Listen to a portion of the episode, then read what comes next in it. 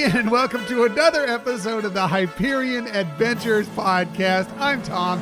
As always, I'm with my gorgeous, wonderful, super smart, hardworking, full of answers for your questions, wife and co host, Michelle.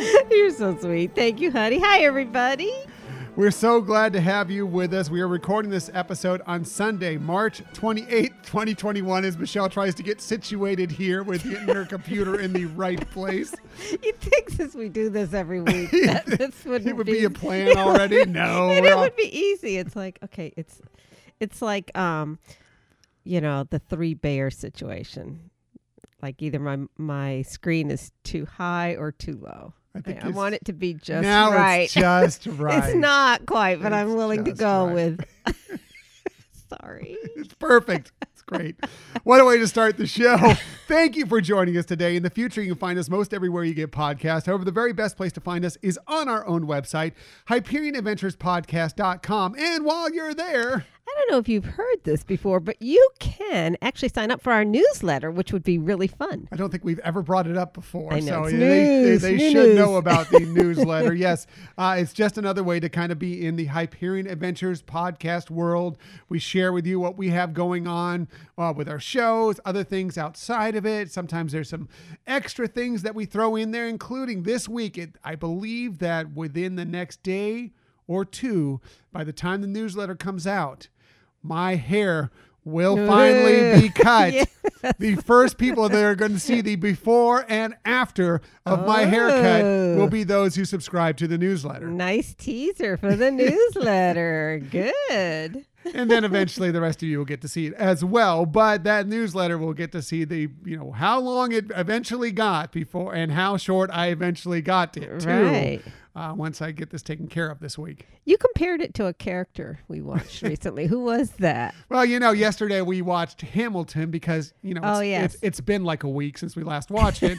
so we had to watch it again last night. And I think my hair is right around Lin-Manuel Miranda playing Alexander Hamilton in that show. It's about True. that same length, uh, if, just to give you an right. idea before you actually get to see it in the photo, or if you haven't gone back to some of our pictures from our last Walt Disney World trip or our videos when we were doing videos that we actually recorded ourselves uh, doing these shows. Um, then you check it out. But uh, um, it will be interesting to see what it how it ends up. And it has been a long time since I've got my hair cut. Yeah, and I hope when they do it, it's to your liking. And I hope that after this, you won't have to worry about me talking about it anymore because I know I'm boring you about my hair out there. So, yes, exactly.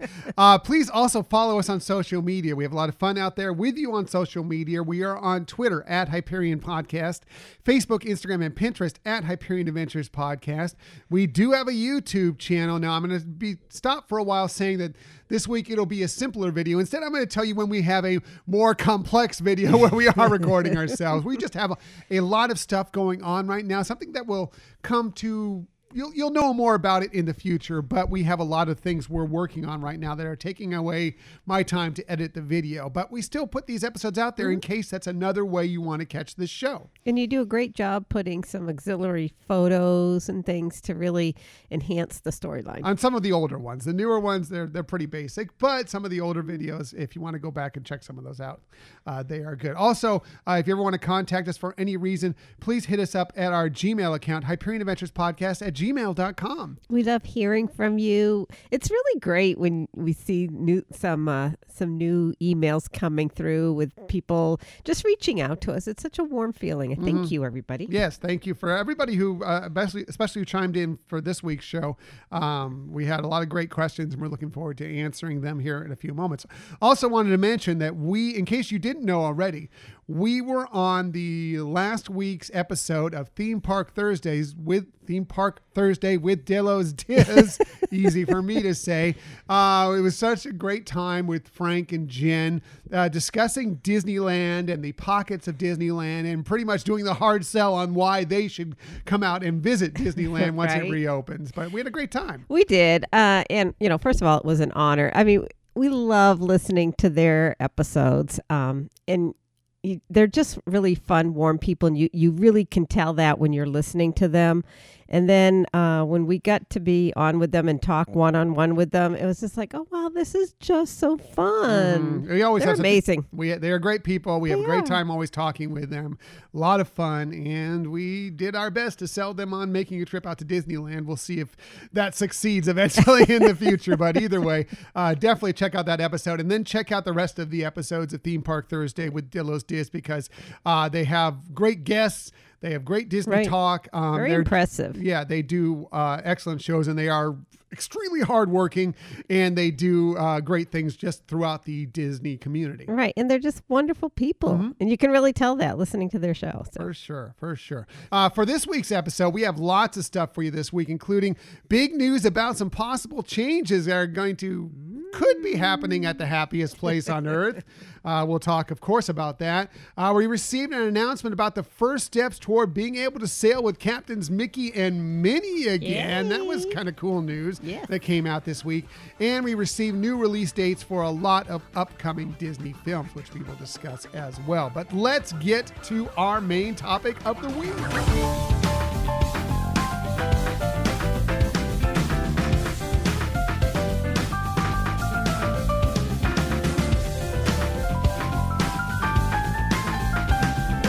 So yeah, we had so much fun doing this last year, right about almost exactly to the date, the same time. If you want to go back and find that episode, we did an Ask Us Anything episode in March, late March of last year as well.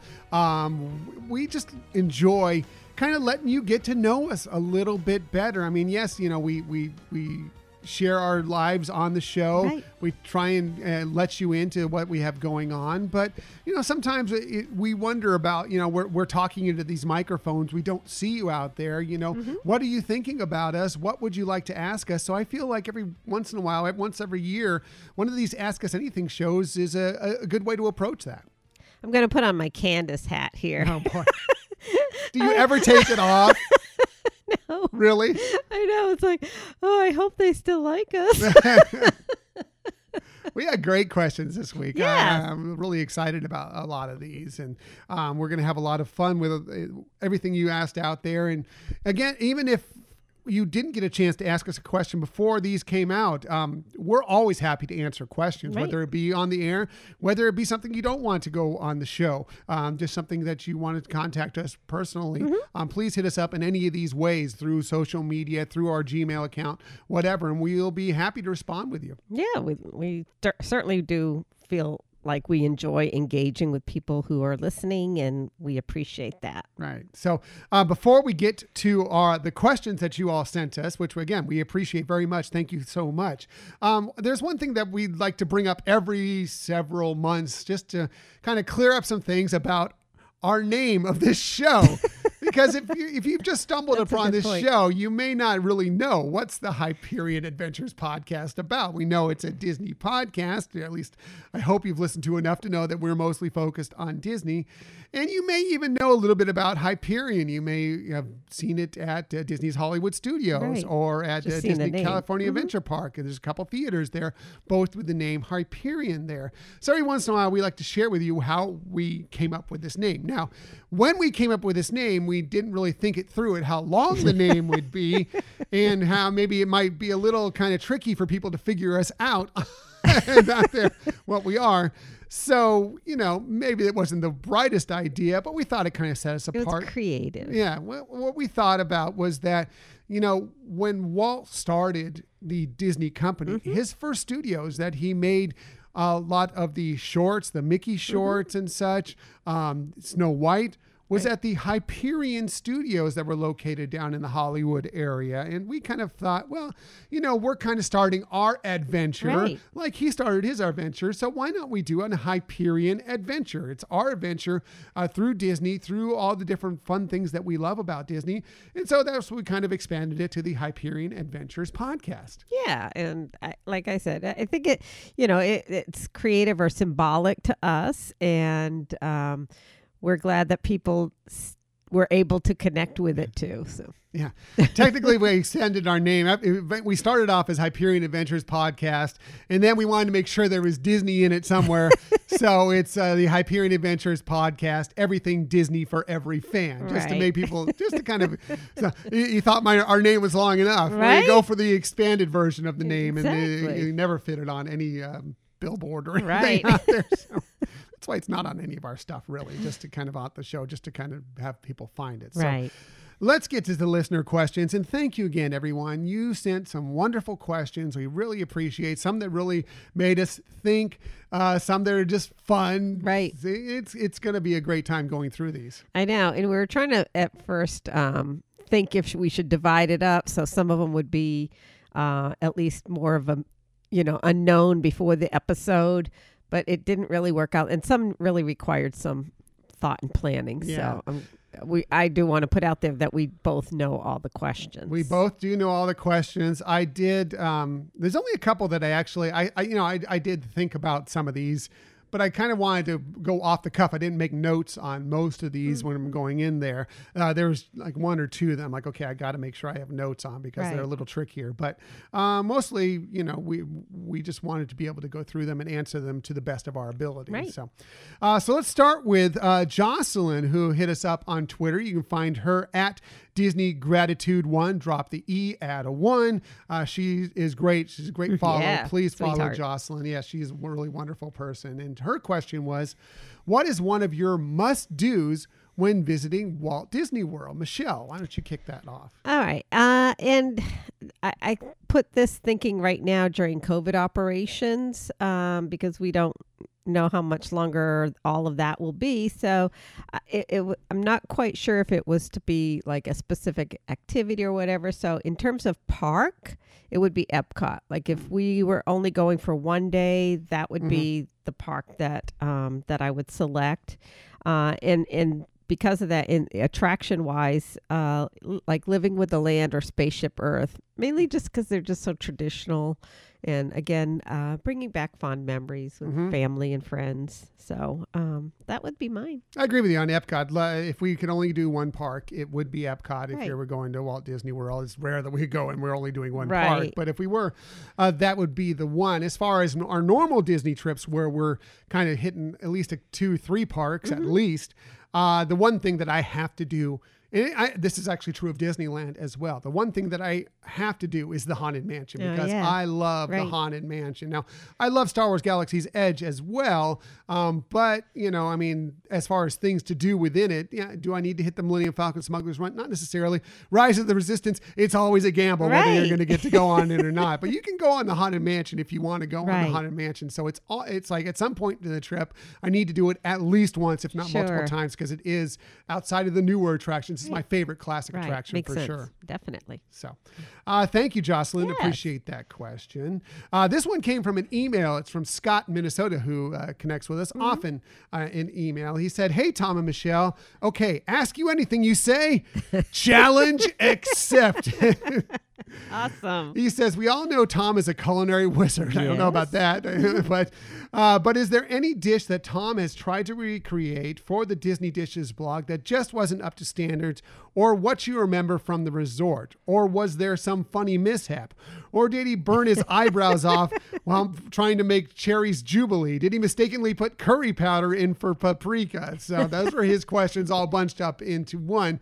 I'm going to ask you first if you can think of anything that was an, uh, some sort of issue with something that I've created for the Disney Dishes blog. Um, not of anything that like you recreated that we have tried. Mm-hmm. um, you know, I think that there have been some things that are newer dishes coming out at some of the festivities, and um, there were some, and mainly just things that maybe weren't what dish I would pick, even if we were there. But you know, it kind of solidified it for me.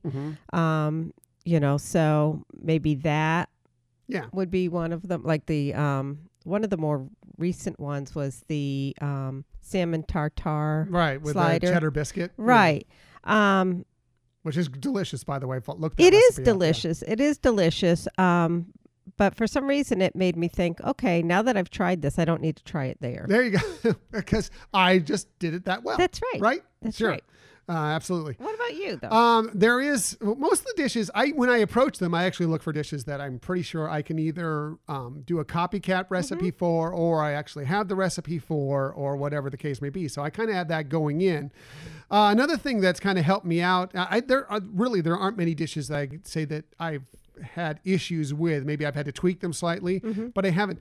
But the, the fact that I was lucky enough to go to a culinary school where they taught us technique, where you learn more than anything else how to make certain dishes and how to put that technique to make something similar. So Right. you all you need to do is look at a dish and say, okay, so this is like this. If I've made this, if I can make this, I can make this other thing. True. The- Good point. one thing that I did have an issue with uh, one dish was that I recently made a um, it was a, a Guinness braised short rib pot pie, and when I made it, I made the the short ribs perfectly. They were tender. Excellently. Uh, then I was making the gravy for it, and the first try for the gravy uh, ended up being a little bit bitter. Um, so I ended up having that night served us the, the short ribs, um, you know, with a different sauce with it and some other things, Right. you know, to do that. And then I had to remake it, uh, retry the gravy on a different time. So we were lucky enough to have short ribs a couple different times uh, during that week. Um, but it was one of those things that I just figured I had to fine tune the sauce correctly because the, the, the, the bitterness from the Guinness beer, uh, the first time I tried it, stood out uh, a little bit more than I wanted it to. And I just had to balance that out um, the next time I tried it. So yeah. that's one of those things. As far as mishaps in the kitchen, I'm actually pretty good with not having significant mishaps in the kitchen. Although I have done that in the past uh, through my culinary career, I have burnt myself many, many times, cut myself many, many times, and it wasn't that. It was just a few years ago. I actually um, cut through my from my finger and actually uh, hit a little minor artery that we Right. couldn't get the the blood stopped. Had to go to get that taken care of at one point. So, um, you know, nothing scarier, uh, but just one of those things that you know it, it does happen when you're in the kitchen when you're you're cooking rapidly. Right. Right. Or just you know you're around sharp objects and hot objects Mm-hmm. and you know even though you take a lot of precautions your your attention could be distracted Mm-hmm. I actually burned myself way more than I cut myself. I've burnt myself many, many times on my arms um, over the, my life. I don't know why it is. I pay more attention to the knife, I guess, than to hot oil or whatever. it may be a hot pan. I don't know, but I do that. Uh, I think more one of the things you do more frequently is because you're used to working in like a an industrial kitchen or whatever is remembering to turn things off. I do. Michelle come in. He's like, "You need the oven still on?" No, no, no. Because it looks empty.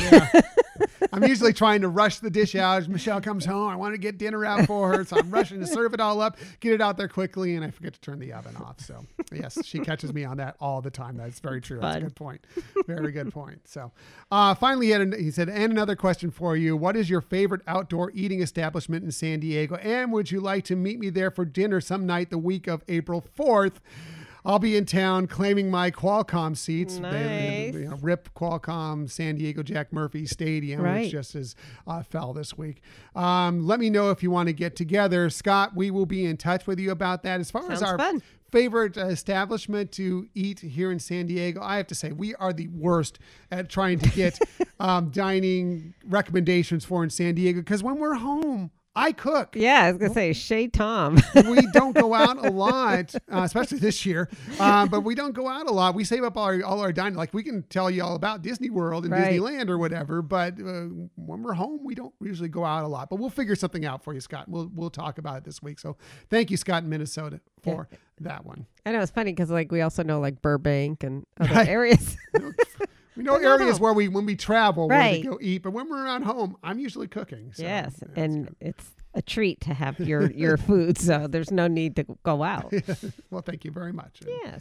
I feel that when we save that money and splurge when we on our trips. So, uh, moving on, Tony, the Disney dad, hit us up on Twitter. You can find him at Disney underscore discuss. Hope you're doing well out there, Tony. We miss you a lot, miss your podcast a lot, but I know Yeah. you're doing some great things right now with the Disney company and with your family. So, uh, he said, I a, a few questions because this is Hyperion Adventures.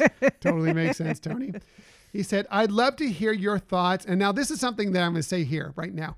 We are a very positive podcast. Right. We don't do normally topics like he's about to bring up here, but because it's an Ask Us Anything episode, um, we will broach on this subject. Although I have to say, I don't know what Michelle's going to do here, but I may you know, look on the more positive aspect of what he's asking here. He said, I'd love to hear your thoughts on the most overrated Disney attractions. Michelle, Right. what, what are your thoughts? Yeah, you're right. It's it's hard because um I think it's all mindset, right? And so it's like uh, we're like you said, we're positive in in how we look at things. And I don't want to sound corny or anything like that.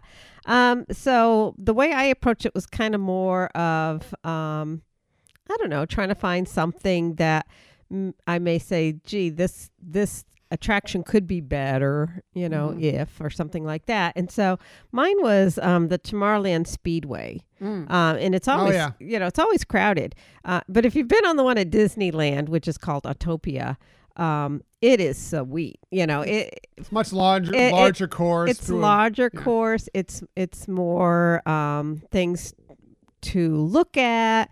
You have also the potential for the monorail going overhead, and they always beep their horn. Mm-hmm. So it's just a little bit more exciting in that regard. So I guess I would claim it as that. Um, and then the other thing, I, I don't know if it's considered an attraction. I think it is. Is the like the um, boardwalk games at Disney California Adventure Mm, mhm. you know and i think kids like that but to me it's like that doesn't make it uniquely disney Mhm. Uh it, so Yeah, I mean they put those there because it was supposed to be kind of like the you know boardwalk, like the, um, like say uh, in Malibu, you know, Right. or not Malibu, but uh, Santa Monica, uh, you know, where they uh, ha- kind of have that pier there. That and so they made Pixar Pier to kind of have that feel there, and they have those games there, those those fair style games, and they kept them there. They they at least they Right. themed them better Yes. uh, for when they did Pixar Pier. Uh, but yeah, they those games they they never really do much for me. I agree with you as well. yeah yeah So. so, those were mine what about you Uh, for me, and I'm going to say this right off the bat. Look, you know, as far as overrated attractions, I, and the reason we don't like to talk about that is because something that we maybe are not the biggest fans of. A lot of you out there admit that may be your favorite attraction, you know, Right. and I don't like to, you know, I'm not going to judge on what you attraction you like more than others Right, or right. whatever. There may be attractions that we love that you're like, huh, no need for that on right right day. i know So- I, I was thinking of that too because like small world i Right. think a lot of people wouldn't care for that but right. it's so endearing to us So, so what I'm going to bring up is actually an attraction that, it, while it's a favorite for a lot of people out there, most people out there, it's not for me personally. I, I, I respect the attraction. I think it's it, there. There's some great technology involved with it. I understand why people love it. It just doesn't work for me, and that's Flight of Passage. Um, you know, I, I I think it's great. It's a really excellent attraction, but for the wait time and everything involved with it, and then I have um, motion sickness Right. on it. Like every time I get on it, I enjoy a lot of it, but there are times I just have to close my eyes. I have to, and then I it takes a little while to regroup Right. afterwards. And so I just, I, it's just not my thing per se. Now I understand why people love it. I think it's great. Right. I think it's a really great attraction. But just for me, um, I, I, I, it's just not my thing personally. You know. right well especially anything that could make you feel queasy or something and not allow you to have the rest of your day or part of your day not doing well i mean there i have some of that with some attractions as well so to me, there are no real bad attractions. You know, I mean, Mm-hmm. I think somebody loves that attraction, something that you don't like so much, somebody's going to love it. Right, so I- right, I, yeah. appreciate that. So, uh, Tony had some other questions for us. He said, also, in your opinion, what does Walt Disney World do better uh, than Disneyland and vice versa? Michelle. Um, yeah, interesting question. Love it, Tony.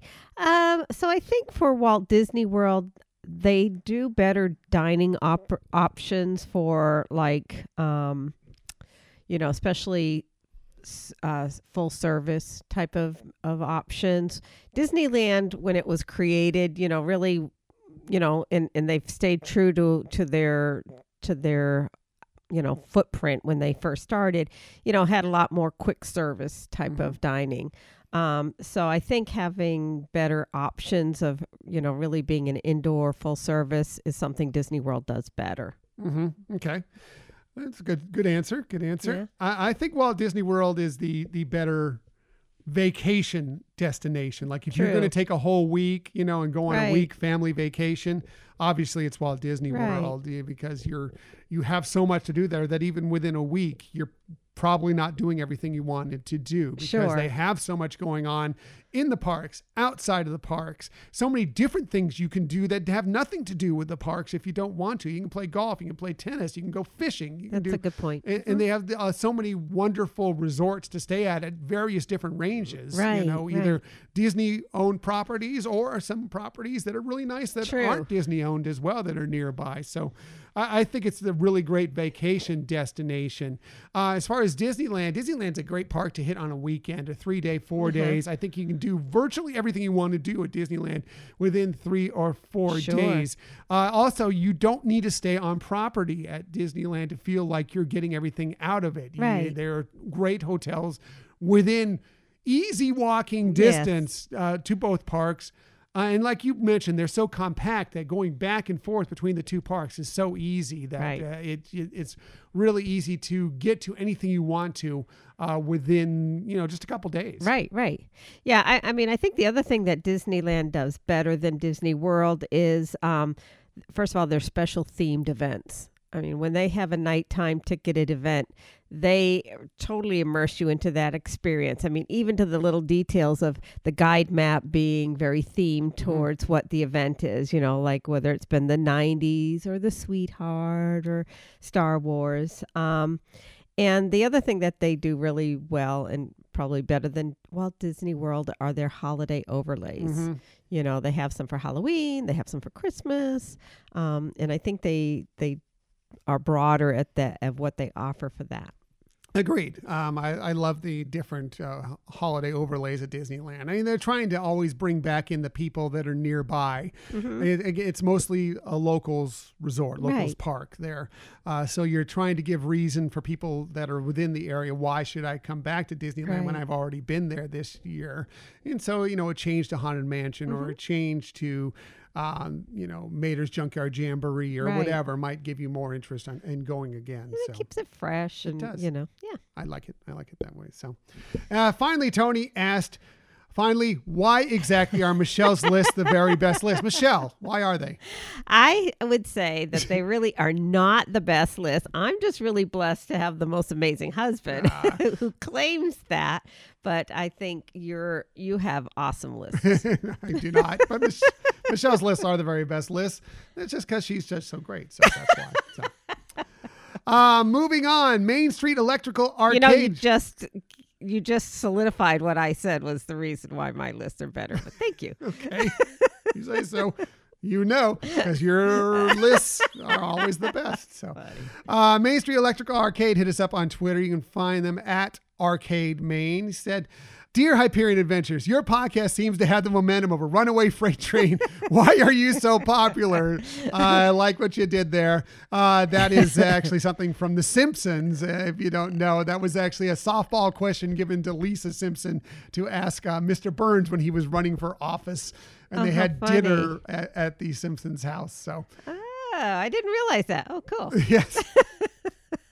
But yes, our popularity uh, does have the momentum of a runaway train. So thank you. I appreciate that. Yeah, That's so. a nice compliment. Uh, he said, on a more serious note, best Disneyland restaurants because we are definitely going next year. Michelle, uh, what do you think about best Disneyland restaurants? Okay, so my first funny answer is Corn Dog Castle. I mean, they make the best corn You're not going to find a better corn at dog, that's for sure. Disneyland for sure. The- Or, they- the, or the cart. The cart has right, I was going to say well, yes, yeah. Definitely. Um, for Disneyland Resort itself, um, if you're specifically looking for table service, then I would say the Carnation Cafe. It's Mm-hmm. nice. Um, it it does a, it's right on Main Street. It does a lot of nods to Walt, you know, having like Walt's chili and some fried chicken and things like that. A little pricey, um, but if if if that's something you want to experience, they they do provide that experience for Mm-hmm. you. But um, personally, the Red Rose Tavern, which Or is quick service place. yeah, which is considered quick service, um, is really awesome. And and I know people, myself included, quick service uh, kind of deters me at times, but they really do have some interesting uh, offerings that you wouldn't associate with quick service. You know, like for example, they um, they have the enchanted cauliflower sandwich, which is a Mhm. grilled cauliflower steak, and they have a really nice aioli on that, and um, it, it's really delicious. It is. Yeah. Um, their slow cooked beef poutine Mhm. is amazing. And because it is with that um, Beauty and the Beast France theme, they offer pommes frites. Garlic pommes frites. Yeah. Which, yum. With a lot of garlic. It's Yes, a lot of garlic yes. You know, and it's really nice too if you, um, when you're inside, whether you're just picking up your food or if you're going to sit inside, you can do inside or outside Mhm. um, seating. They have it's subtle, but they really have some cute nods to Beauty and the Beast, and you know it's kind of nice if you take the time to look. It's very wood, woodsy Mhm. looking, anyways. Um, and then for Disney California Adventure Lamplight Lounge, Mm-hmm, for sure. you know, and two words: lobster nachos. Lobster nachos all day long. baby. yeah, All day long. yeah. So what about you? Uh, the- by the way, the Lamplight Lounge also I recommend highly for their brunch. Their brunch is if you can get that booked, um, that is excellent as well. They have great food, Right. uh, mimosa flight that's out of this world as well. Mm-hmm. Um, really good stuff. Uh, I agree with you on the Lamplight Lounge. Um, I, I, I as far as uh, Disneyland, um, I also want to add Jolly Holiday Bakery Yes. in there. Um, great sandwiches, soups, salads, Mm-hmm. um, and you you won't find a better deal anywhere than the Jolly Holiday Special, which is uh, half a grilled cheese sandwich and, uh, and a bowl of soup. right, and that Um, grilled cheese is on sourdough. Yeah. Actually, it's a whole grilled cheese sandwich, I believe, but Yep. it's grilled cheese sandwich and a bowl of soup, and it's just it's tomato soup are really really good. Um, highly recommend that. Uh, I think Flo's has some good food, Yes. and Mhm. great views, great ambiance over at Disney California Adventure Park. Um, I, I actually think Disneyland has excellent food throughout it. Uh, I think you, whether it's quick service, uh, whether it's table service, you're going to find better spots. Also, Carthay Circle, both the lounge and the restaurant Mm-hmm. Right. itself. Uh, if you were looking for something a little bit more upscale, Sure. um, I would recommend uh, there as well if Right. you can get a spot in, in it, and that's a very popular spot as well. So exactly. there you go. Uh, moving on. So uh, Doug hit us up on Facebook. He said, "What's the first thrill ride you'll ride when you go to Disneyland next?" Michelle, what's the first thrill ride you'll ride when you go to Disneyland? next? Well, if we could get a boarding pass for rides, obviously that would be one. But um, Matterhorn, I think would be my pick. yeah. Yeah, Yeah, I- traditional. Yeah, uh, it depends if you consider Rise of the Resistance as a thrill ride. I don't know if I if it's a dark ride, a thrill ride, whatever you want. To do. If you go by it, the but classifications on their website and specifically ask thrill, they call it a thrill ride. they call ride. it a thrill ride. I think Yeah. I think it's a little more of a dark ride, but I get it. You know, I can includes understand that. so. Yeah. The other neat thing that they have on their website is if there is an attraction that is from the original, it'll say original 1955 Oh, ah, attraction very cool. on the description. Good to know. And that, you know, just when it you go a list. So I never noticed that before. There you go. Pretty cool. Nice. Yeah, I agree with you on the Matterhorn. That's a that's a distinct possibility. Also, Big Thunder um, Mm-hmm. Yeah, I is a kinda thought about possibility as well. too. But you know, we can do Big Thunder at Walt Disney Right. Mm-hmm. World. Uh, Matterhorn is distinctly Disneyland. It's nowhere else, um, and it's just one of those things that we love. Um, and we'll, we'll we'll probably do that. Uh, one of the first things we do when we go back there. And he went on to ask, "What things did you most take for granted at Disneyland Resort?" Um, and that was an awesome question um, and real thought provoking. And I think the things that make it very endearing or special to me, I really, really missed. Um, you know, it's funny growing up on the East Coast, I always thought Walt Disney World was far and above the best in everything Disney parks could offer. Um, but I've really grown to love Disneyland, and um, and I think the organization has really done a lot to, you know, bring back the pizzazz of that park. You know, I think when we when I first moved out here, it was not quite, but they really have upped the game. But I think the unique things like you know Cars Land at dusk, you know, when it, they're lighting up the town and Yeah, when the neon comes on. Right, right. And you know, kind of what we talked about with some of the I really missed the se- the seasons of Halloween and Christmas, not Mhm. getting to experience those overlays with the attractions. So um, I think those are the things I miss the most. What about you? Yeah, I agree with you. The first time we haven't been to a Disney park during a holiday season in several years Mhm. um, was this year. Um, neither Walt Disney World or Disneyland because of circumstances, obviously. Right. Um, so yeah, uh, missed that greatly this year. Um, look, it's just in general that we are lucky enough that we live within a couple hours, Mm-hmm. sometimes less, depending on the traffic, of just heading up there Right. and you know just waking up in the morning and you know when we had annual passes and just being able to say, you know what. Let's go to Disneyland Right. today. Right. Um, s- miss that so much that Yeah. we even just had that ability to do that. Uh, and even now, it's not going to be that way once they open it back up. You're going to have to do some planning on it. There's Yeah. not going to be uh, as much spontaneity Sure. uh, involved with getting to go. So um, we're still going to be missing that uh, Mm-hmm. so much. It's. I mean, it's just one of those lucky things that we've been blessed with living where we do that we've had that ability Right. to go whenever we want. And so it's going to be uh, definitely interesting and something we did take for granted. Um, but I agree with you. Several things. You know, just walking down Main Street, Mm-hmm. USA. You know, Haunted Mansion. Um, you know, going out and sitting there and having breakfast over at Flo's or something and Right. watching the Radiator Springs Racers Yeah. and just seeing that whole backdrop and that whole area and right. just the double that decker all. bus ride. Mhm. Yeah. Yeah, um, it's just all those things put together. Um, we, we it's we've missed it a lot, and we can't wait for the chance to for it to come back at least in some form Right. uh, here very soon. So, uh, thank you, Doug. Appreciate the question. Yeah, questions. great So- questions. Ooh. More great questions came in from Camille and Jonathan, who hit us up on Instagram. You can find them. Uh, you can find Camille at Castle Bound and Down, and you can find Jonathan at Vinyl and Disney. They said, Hi, Tom and Michelle. We're excited that you're doing another Ask Me Anything episode. We actually re listened to the episode you did last year to make sure we didn't ask any of the same questions. And after thinking about it this week, we came up with two questions for you. One, I want to know this is Camille. If you could live in any Disney movie, as Michelle tries to knock over her computer here. Uh, if you could live in any Disney movie, which movie would each of you live in? Michelle, what's your choice on that one? All right. Well, I guess from me toppling things over, this was an exciting question. Yes. Couldn't wait to get you I to know, pounce at that I know, computer to get the answer out. Yes.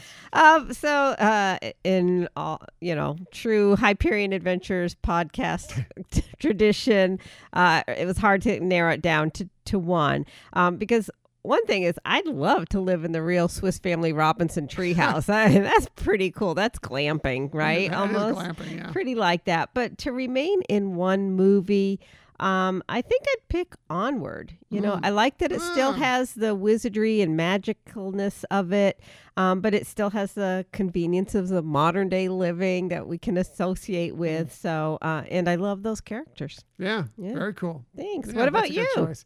Uh, I have lots of thoughts on this. Um, I'm going to leave Star Wars out of this because you know Right. Star Wars was around well before Disney existed, so um, uh, there's a lot of places in Star Wars that I would love to Mm-hmm. live within. Uh, you know, obviously hashtag real men love Frozen, so Arendelle's a possibility. Although it might get a little chilly at times. Although it Right. Mm-hmm. does seem like their seasons are pretty nice in the spring and summer. Even looks pretty good there, but you know, going back and especially, you know, watching the movie, but then also getting to play it uh, within the video game Kingdom Hearts Mm-hmm. 3. Um, I would love to live in the kingdom of Corona in Tangled. That just looks like a Oh, beautiful yeah, true. land. I mean, it looks like that one, they love their king and queen and their princess Right. very much there. You can tell that they're good to their people. And it, Right. it seems, it just seems like a really wonderful neighborhood to live in there. And then you go out into the outskirts and they have all these flower fields and trees and lush green areas and everything. It just seems like a really nice place to live. Oh, that's true. Now that you're reminding me, I want to play that game again today. It is fun. Yeah, and that is a great. Yeah, the scenery, and I do like how you incorporate in your answer the characters in there too. Good job. Thank you. Thank you. So uh, that would be uh, my selection for that one. Now, Jonathan wants to know if you could have any career in the global Disney organization, what would it be? Michelle. Um, well, I think the you know the the one word answer that would come to mind obviously would be Imagineer.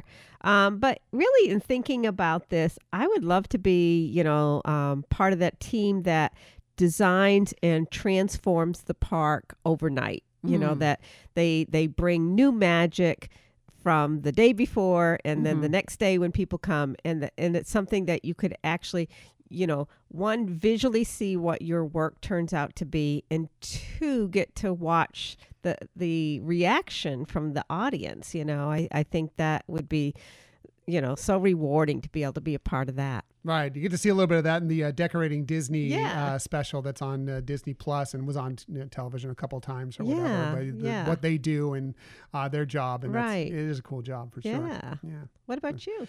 Uh, for my job, I mean, the, you know, I could work in Star Wars Galaxy's Edge would be a consideration for me, you know. But I think really, look, I for most of my life I've worked with sound. I've always loved mm-hmm. working with sound, and I I would love to. and It's funny because I have this shirt that is a Skywalker sound shirt, and I put this shirt on, and apparently no one's seen this shirt before because. I get asked multiple times, like Right. if I work there, Right. You know, and some people are like really just assume that I work Yes. there because I wear this shirt. I would love to actually work there. I think Skywalker True. Sound would be an amazing place to work, and um, that would kind of.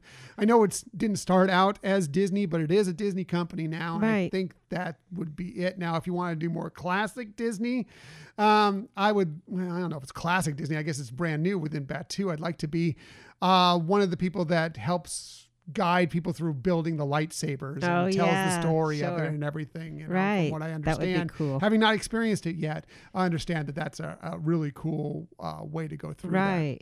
Yeah. Well, good that. ones. Yeah, so. Like it. Like it. So thank you, Camille and Jonathan. Yes, really awesome appreciate questions. it. Yes. Uh, Jacqueline hit us up actually on our YouTube page through a YouTube comment. she has a great YouTube page, by the way, as Yes. well. Please check her out. She's at Pixie Dust PhD. She does a lot of stuff on uh, DVC, really short, um, you know, really compact things that you can knock out in like 15, 20 minutes. Great sometimes even 10. information. Great information. Good stuff. Definitely check her out. Uh, she said, I would like to know your top three favorite Frozen franchise songs and your bottom two. Michelle, uh, I'm interested to hear what you have to say about this. All right. And I was glad she put it as like bottom two, not like, you know, that you just don't like them. Right. They're just, if you had to rank them, you're going to always have some that aren't going to rank as high as others. So thank you, Jacqueline, for, for posing the question that way. I loved it.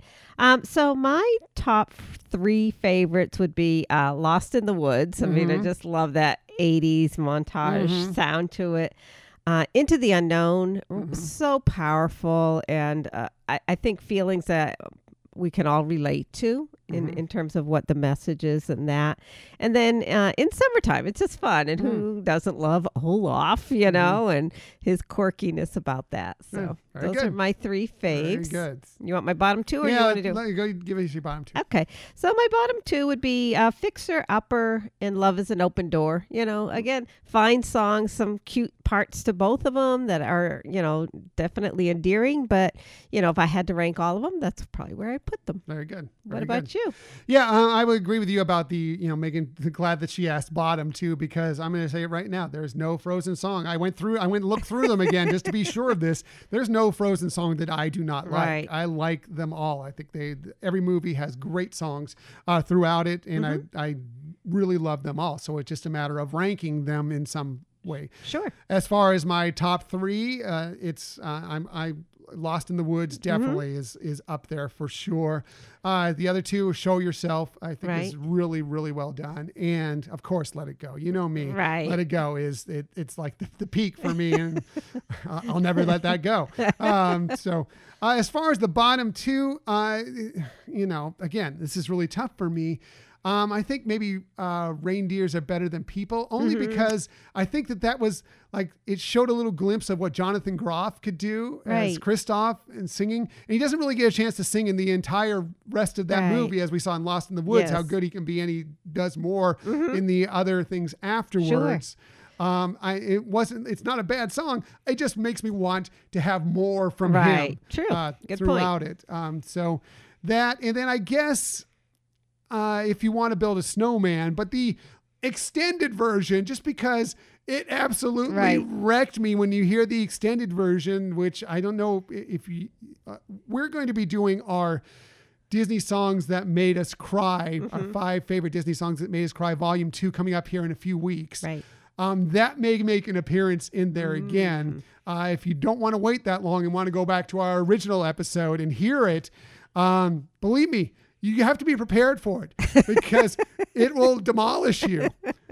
and you know, and, great. and um, so I think just because it demolished me, that maybe that's why. Right, right. I get that. And we will have different songs on our volume too. I want people to realize it's Oh, yeah. not going to be a repeat of the No, there's been thing. new songs that have made us cry have come out since then. So Really? yes, every song comes makes me cry. So, um, thank you, Jacqueline. Yes, Really appreciate your sweet support with our YouTube channel, and uh, again, check her out on YouTube as well. Definitely. Uh, we got hit up by Charles. He hit us up with an email. Charles, of course, with Pat on the Conversations podcast. And so, of course, he has a Star Wars question for us. He said, Hi, Tom and Michelle. I want to know who are each of your favorite background Star Wars characters? Michelle. Okay, and I wasn't sure how to interpret this question in the sense that were, he, were we supposed to just each pick one or just give some of our favorites? I think it's just one. Or, but I mean, if you have a couple, Oh, I, mean, I- didn't know, so I put multiples. yeah, so. go ahead, go for it. It's All the right. Hyperion Adventures podcast. Of course, we have multiples. Um, so yeah, I, I had four that I, I mean, I could have probably picked more, but um, so well, Aunt Beru. I just think she's interesting, and I'd like to know more about her. Mm, You know, I, I, I, you know, we do see her in two different phases of her life, um, but not a lot about her. And I, I think she has some interesting aspects, and you know, she she does have that mothering hmm aspect to her, which I think was very important for Luke, and glad to see that that she was connected with him when when he was growing up. Mhm. So that was one of them. Um, similarly, and I'm not sure I'm going to pronounce these names correctly. Lor San Tekka hmm Yeah. um, from Force Awakens. I remember when that movie came out, he was a riveting character to me. It's like, oh my gosh, he's got so much knowledge and backstory, and I thought we'd hear about it, and we never did. I think there is more about him in some of the books that have come out. Right. Um, but yeah, he didn't get anything more in the movie. yeah. So, but I thought, oh, he was. I, I felt like he kind of commanded uh, the the set when he was on on, on screen. Um, and then two kind of comical ones. Um, Will Hood, who's carrying the ice cream maker. Yes. I just love that. Um, so much so that we have our own now. that's right. Yes. That's right. And I, I think it's pronounced um, Kabi or KB from A New Hope. Uh, he's the one that is, you know, reaching for the drink at the Oh. bar. I mean, anyone who can, you know, want a cocktail that badly, I, can- I, I can relate you can to relate that. to not being able to quite reach the Yes, bar like. Yeah. Yes, and like, give it to me. Yes, I'm ready for it, kind of thing. Very nice. Thank Good, you. good. Thank you. So, what about you? I only have one. Um, I'm going to go with Nien Nunb, who you may know if you if, if you The name's familiar. yeah if you think about uh, uh, Return of the Jedi. Uh Uh-huh. he is the co-pilot with Lando Calrissian, you know, kind of the alien species Oh, yeah, who is yeah. very expressive, whether he's frightened, whether he's laughing or Yes. whatever. He is also he he makes appearances in the sequel trilogy as Mm-hmm. well. He's part he's a resistance fighter pilot, and he is at Star Wars Galaxy's Edge. He's one of the he's one of the pilots that helps take you into Rise of the Resistance. Right. So because he's in all those things, I always just thought he's kind of an interesting character. He seems like a hoot to hang out with Right. What a great you know and choice. so and he's apparently a really great pilot so you know i would like to know more about him so that's why i, I went with him Very nice. Good choice. thank you. Thank you. Your choice is excellent as well. Uh, finally we finish up with our last question from the day and that is from the people that we uh, made an appearance with this last week on theme park thursday. Yes, Yes. this one came from dillos diz. You can find them on twitter at dillos diz dillos with an s diz with a z uh, they said if you had to build a team of Disney slash Pixar animated characters to compete against the San Diego Padres, no one's competing with the San Diego Padres I this know. season. Come on. Uh, what's the lineup and what position would they play? I have a feeling this came from Frank because Frank is a huge baseball Yeah, fan. So, yeah. uh, Michelle, do you have a, a list out there? Do we want to just do back and forth by position? Sure, we could do that. So, why don't you start? Okay. So we're going to start with pitcher. Yeah, when we go through, yeah, Okay. I think I took the same lineup that you did. and kind of did similar. Yeah. I deleted them as quickly as I could so I wouldn't remember. So I don't think there's duplications, but I don't know because I did it really fast. Okay. Um, Ian Lightfoot I thought, you know, he could do some really tricky pitches there. That's true. it's got some interesting magic there. Yeah. right? I you like know, it. and he did play ball with his brother. That's and right. So that's who I would. Yeah, interesting choice for sure. Thank you. What about you, My pitcher? pitcher, I went with Goofy because you know Goofy Yeah. taught us baseball. True. You know, he taught us how to uh, with baseball. So, and I figured, you know, hey, you know, he's got to be the master. He's learned some things with all Right. that how to. And Exactly. he's going to have that the the best pitches. Uh, so he was going to be my pitcher. What about your catcher? Who's your catcher? Catcher Anger from Inside Out. One, I think, you know, it'd be easier for me, shorter. Um, but I would just love to see the banter between Right. him and the pitcher of trying to decide which pitch to throw. I think it would be a hoot. You are not going to go against. You're not shaking off. Anger. No, Yeah, no. not shaking off anger. That's a good point. What about you? Uh, I'm going to go see with catcher. You know, I think you kind of want somebody that's really smart because he's kind of the coach on the field out there. that's true. Um, knows the pitchers, but also can kind of get in the batters' heads a little bit. Can say that snarky thing when you want to. And so I thought Nick Wilde would be great. Yeah. You know, as the, the catcher. I think he's smart, right. but he's also knows how to zing in there right once in a while. You know, and I think he Good would be a great catcher personally. so. That's true. Like it. so. What about for first base for you? Uh, Tramp from Beauty, from Lady and the Tramp. You know, I figured, well, hey, he fetch a ball and tag the guy out pretty, pretty routinely. Right. nice. Thanks. Yeah. What about you? I went with somebody who's kind of long and gangly, and I figure can you know get the stretch going when the you know the throwing across Uh-huh. the field or whatever. Would still be able to hit. Would be you know a lot of times I feel like the first baseman is kind of that cheerleader for the team. A lot of times it's kind of the captain of the team, and, and that I so I went with Woody. Uh, from Toy Story because I thought Woody kind of fits that role perfectly. I and, guess you that's know, true. And he might be a, you know, first base, you don't need to be super coordinated for it. I think he's, you don't want him running around out in the No, outfield. He- no. He, he kind of runs like a baby giraffe out there. Right. So I, I figure that maybe first base is the right spot for him. That makes sense. That's good. And I'm glad you put Woody in in, in the team. I, I tried to think of a place to put him, and I just felt like the, the running just kept sticking in my head. And it's like, no, there's just no place for him. Very good. So, uh, what about for second base for you? Second base, I put Pocahontas. Oh. You know, I figured she's a fast runner. Uh, she can do it even without shoes. So good, good on her. Right, very good. yeah. What about you? Yeah, uh, for second base, I also went with a, a female character, I, I- someone who I felt was fairly athletic, acrobatic, but also smart. You know, be a strong middle infielder, and- Right. And, you know would be a good team leader, and that's Mulan. I thought Mulan is Oh, a nice. uh, really good uh, second base Yeah. person that, that would fit into that role very well. Very cool. So, what about your third baseman? Now that you said, you know, going back to your thing, maybe we should have done an all girls since, Mm, yeah, yeah, yeah, interesting, yeah. yeah. Um, my third baseman would be Tigger. Tigger. Yeah, I figured he could bounce, get jumping up there and jumping around and throwing the ball. Be quick at that hot corner. Yeah, right. what about you? Yeah, I thought something kind of similar. I want somebody who's sturdy, you know, but also is quick reflex. Mm-hmm. Um, I and I thought Buzz Lightyear would be perfect at third base, and I Mm. could just see him throwing the ball across the diamond to Woody on the other side. You know, every time. I just thought he kind of fits that third baseman persona to me. Buzz That's Lightyear true. Does, so. You know, and and I'm I feel like I'm ragging on all the Toy Story characters here, but I also wanted Buzz Lightyear on my team, but his arm fell off, and I just like question, you know, is he going to be on the disabled list all season? I mean, He got I just- rotator cuff surgery. You know, he's good. I He's don't good. know. I don't know. Tommy What John next? surgery. Whatever. Yeah. So, uh, what about for shortstop? Who do you have at shortstop? I have Dash. Ah. I have Dash from The Incredibles or Incredibles 2. I just feel feel like his abil- his speed and ability to respond to things and react would be helpful there. Very good. What Yeah. about you? Yeah, I also have somebody from The Incredibles at my shortstop, and you know, I did. I tried to limit the because you could just basically put The Incredibles out there, Right, because yeah, of their I know, I abilities, know, I thought they so could too. do a lot of different things. But I thought, you know, you look at somebody who is really, he seems really slick. He can move around pretty quickly, easily. Team leader, strong player. I think he would be good not only in the field but also with the bat. And that's kind of what you're looking for more and more with shortstops nowadays. And that's Frozone. I thought Mm-hmm. Oh, Frozone yeah. would be a really perfect shortstop for this team. Yeah, I see that definitely. So Good one. very good. So, what about in left field? Who you have in left field? I have Elsa in left field. I feel like she's got a good arm, you know.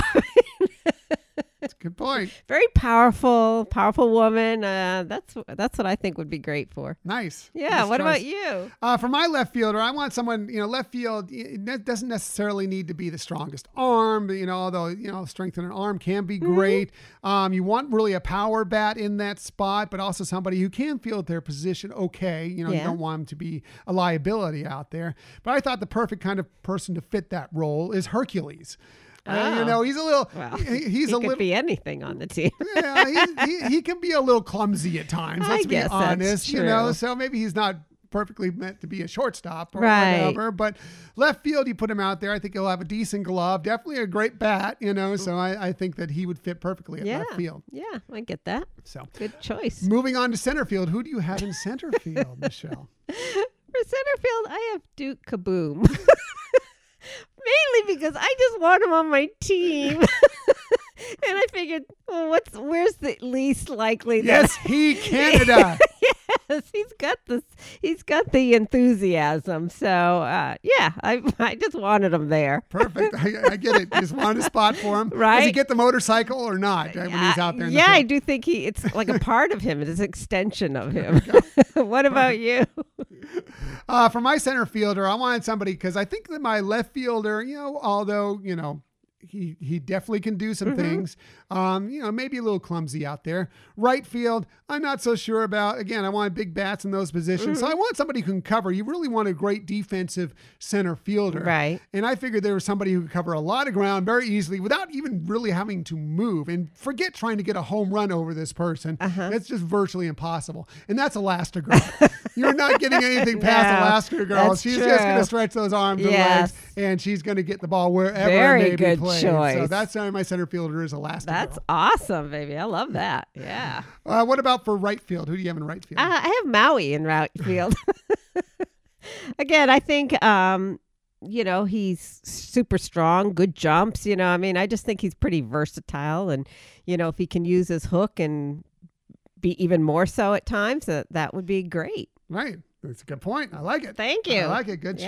choice. What about you? My right fielder, now, you know, maybe a little full of himself, but I kind of feel like he'd fit the role there. He probably has a really strong arm, you know, good bat, can field the position fairly well. And you really want that in your right fielder. Right. And, you know, like I said, he may have a bit of an attitude, you know, but he feels good about himself out there and is going to, you know, definitely drive the team when he comes out there. And that's Gaston. I like Gaston in right field. I think Gaston Oh, is going to choice. uh, live it up out there in yeah, right I field. love for sure. that. I love that selection. So, Very good. yes, I have a DH just in case that we wanted to, just in case we were going to play some American League games. Did, Yeah. you, did you list a DH? I did list a DH. Um, I put Genie from Aladdin. Yeah.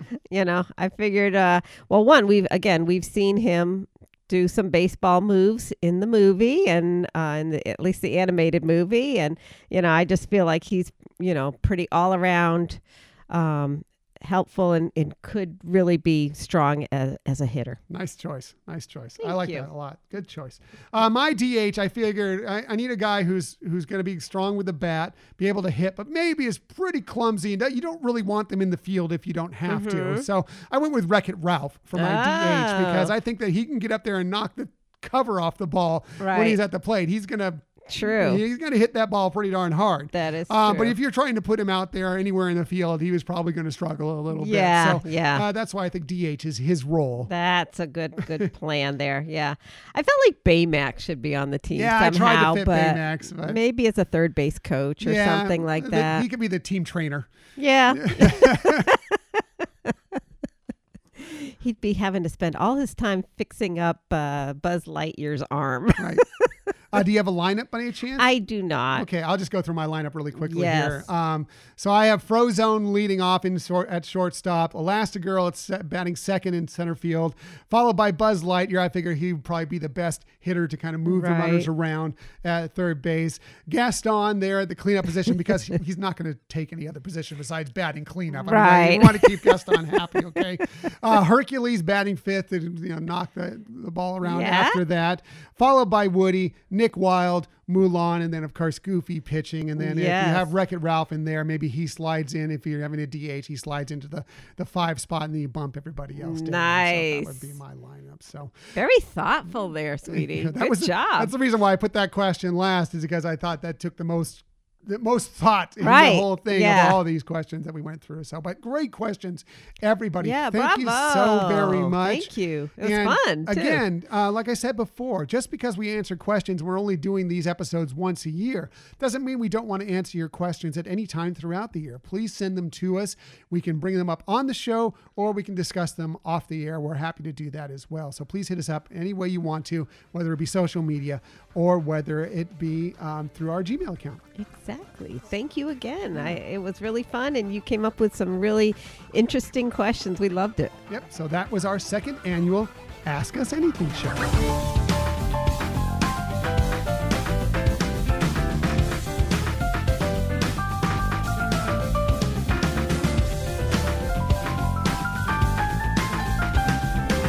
Right, once again, we're running long, so let's get to our Disney stories of the week very quickly. And of course, I want to start with the big news about some possible changes that may be coming to the happiest place on earth. This was mm-hmm. really interesting news that happened late yeah, it was week. exciting. Yeah. Visually stimulating. Yes.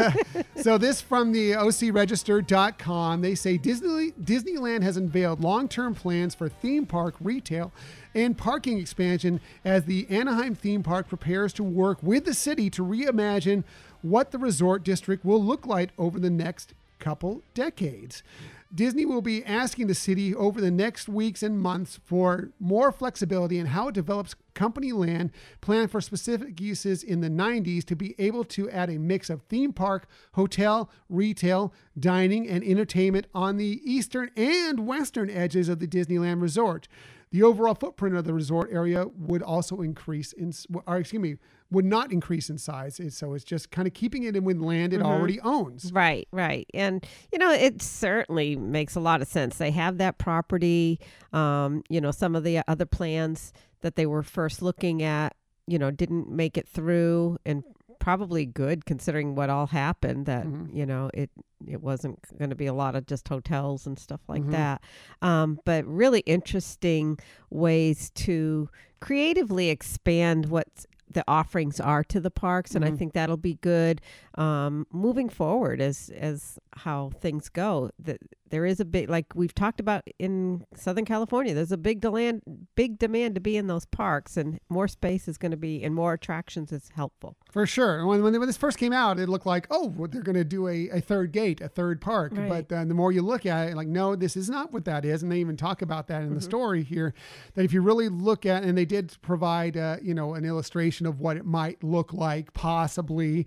And what it is is expansions uh, from both Disneyland and Disney's California Adventure Park into the areas next to the Paradise Pier Hotel and the Disneyland Hotel and some of that land there, as well as uh, kind of refurbing that area where downtown Disney, where they originally had closed off a lot of the places, expecting they were going to build a hotel there, Right. but that got shut down by the city council. So those kind of places have been sitting mostly vacant for the last couple of years Mm-hmm. now. So kind of reimagining that as well. Now, uh, whether any of this comes to fruition, we don't know. Right. But the idea is that they're putting out more than anything else is like we want to do this. We want to work with you, Anaheim City Council, to try and start making this happen. Start this expanding uh, this area. Yeah, I, I think it's it's a win-win for the city and for people with getting more jobs and things like that and having more fun. Yeah, and, and you know, look, the one thing with Disneyland is it's very limited. There's Mm-hmm. so much, unless they were just to buy out a bunch of hotels and various places out there, there just really isn't any land for them to do anything with. So they have to kind of use what they already have. So uh, if they could find some ways to work around that, that's great. Now, another thing that they shared on the western side was it looked like it was going to be a, a kind of a hotel slash a little bit of a theme park slash um, retail area that's what is now the Toy Story lot. Um, that's also a possibility as a, an addition as well. So we'll see if any what what comes of this, if Right. anything. But at least they are looking to move things forward. Right. So exciting. Yeah. Uh, moving on, we uh, received some great news about the first steps toward a return to sailing with captains Mickey and Minnie this week. It was kind of cool. So uh, this came from the Disney Cruise Line blog.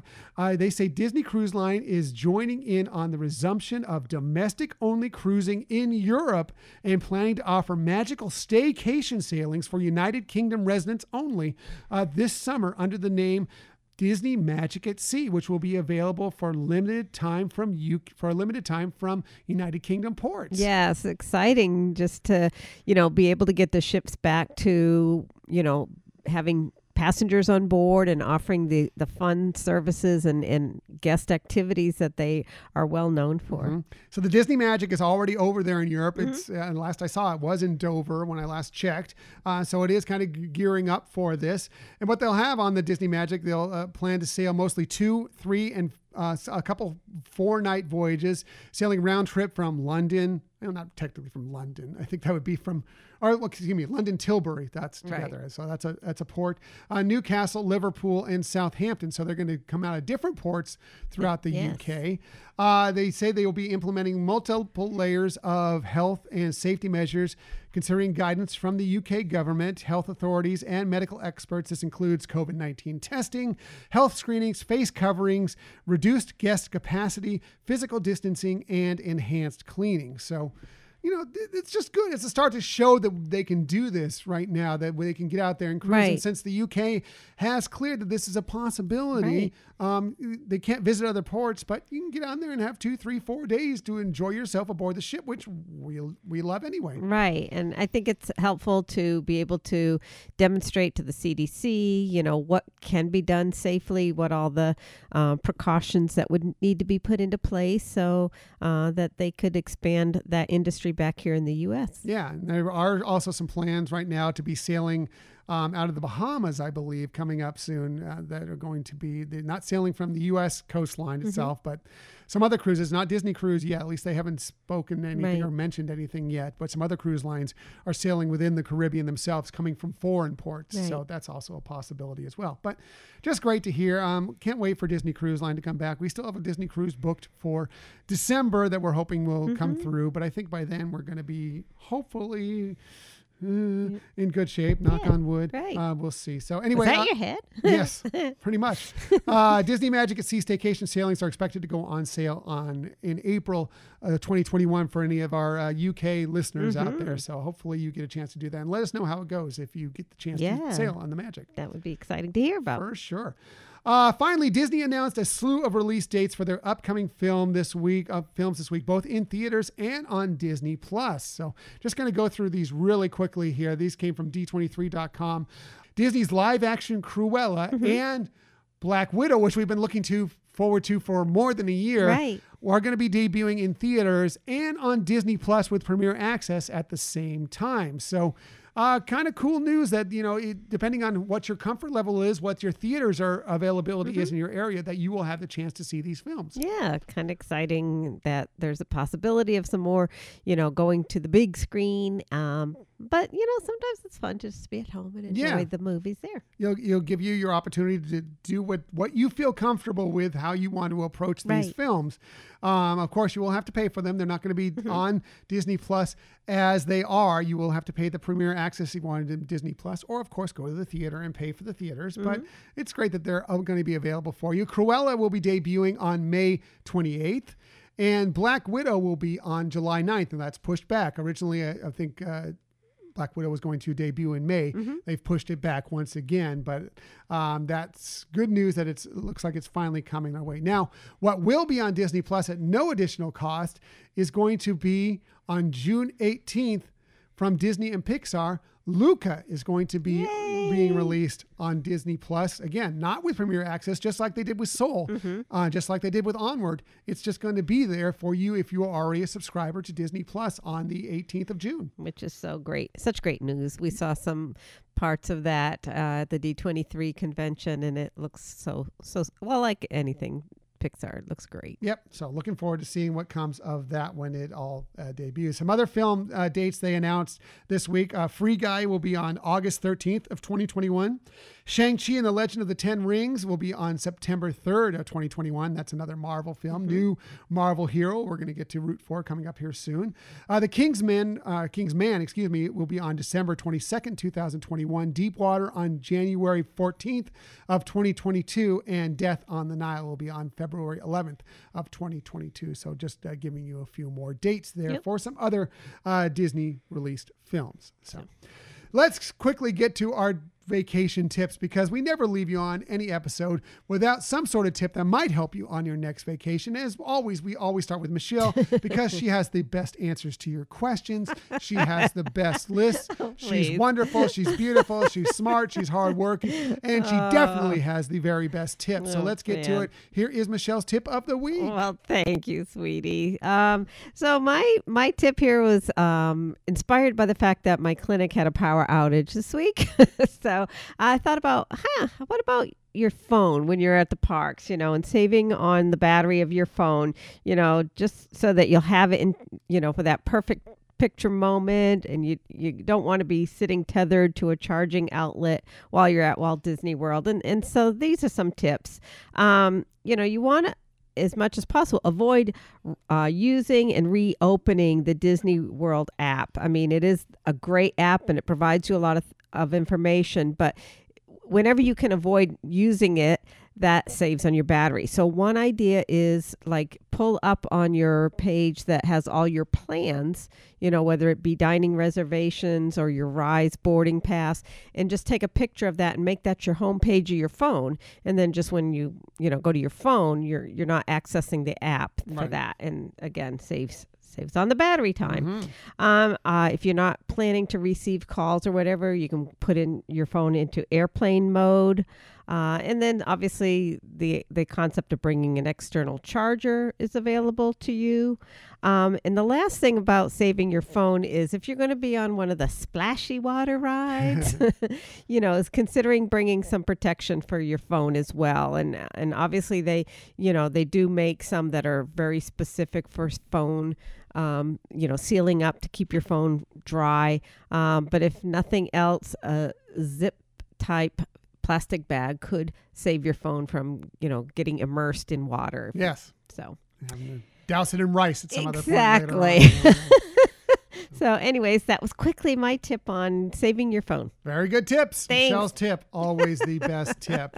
Uh, my tip, real quickly, is just for, you know, again, we were discussing Disney Cruise getting back, and maybe Mm-hmm. you're thinking about going on your first Disney Cruise coming up, and you have some kids with you, and you're wondering, what kind of documentation do I need for a Disney Cruise? And you may think, oh, we need to all get passports. Mm-hmm. Well, that's not the case. You know, ob- Obviously, I would recommend you getting a Mm-hmm. passport. It's the easiest way, it's the best way to do it. And if you want to travel to various different countries, plus it's just cool to get the stamps, you know, Yes. at the different places, different countries you visit.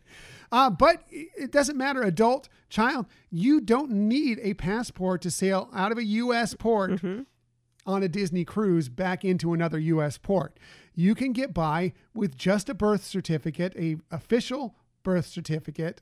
It, it can't be a mm-hmm. reprint or a copy. It needs to be an official birth certificate and a state issued license mm-hmm. with a or state issued ID with your photo on it. That is all you need as an adult. Anything 15 and older to get on board a cruise. If you're 15, if you're younger than 15, you just need the the, the birth, Birth certificate. certificate. Mm-hmm. That is it. That is all you need. Is so uh, really easy for documentation to get on board these cruises. Yes, if you can get a passport, get a passport. But if you're running behind, we all procrastinate from time to time. Maybe you don't want to rush that. You don't necessarily need it. Just make sure you have all these other documentation so you'll be ready to go when you board. Great tip, baby. So there you go. Uh, that's it for this week. Next week, well, we're going to start the first in a series leading up to a big day coming later this year. Each month, Michelle will be looking at a different aspect of the most magical place on earth as we count down to the 50th birthday of Walt Disney World Resort. And that's going to start next week. I can't wait to hear what we're going to discuss as far as Walt Disney World next week. Yes. So I'm excited to be doing this series. Um, each month we'll do a little different aspect of, you know, kind of the history behind it and some of the current things and future plans. So I already have the the six segments already plotted out with at least uh, some bullet points, and we'll go from there. Looking forward to it. Michelle's research, always the best research, and these are bound to be great episodes as we all get excited for the Walt Disney World 50th Well, thank you. anniversary, for 50th birthday party coming up on October 1st of this year. So very cool. So uh, we appreciate that you joined us today. In the future, you can find us most everywhere you get podcasts. However, the very best place to find us is on our own website, HyperionAdventuresPodcast.com. And while you're there, Please sign up for our newsletter. Please sign up for the newsletter. It's just another way to be involved in the Hyperion Adventures podcast world. Another way is also to follow us on social media. We have a lot of fun on social media, and we'd like you to be a part of that. Find us on Twitter at Hyperion Podcast, Facebook, Instagram, and Pinterest at Hyperion Adventures Podcast. We have a YouTube channel where we're releasing mostly these videos, uh, these podcasts in video form out there on uh, that channel. And if you want to find us there, just do a search for Hyperion Adventures Podcast, hit subscribe, and you'll know whenever we have a new uh, video or episode there. And if you ever want to contact us for any reason, please hit us up at our Gmail account, Hyperion Adventures Podcast at gmail.com. And we certainly appreciate it if you could please tell a friend about our podcast. Yes, uh, that's the easiest way to let people know that they- this is a show that they may enjoy as well. So that's it. Thank you for listening to another episode of the Hyperion Adventures podcast. We look forward to sharing some time with you again next week. Until that time, I'm Tom, And Michelle, and we hope that you have a magical week. bye.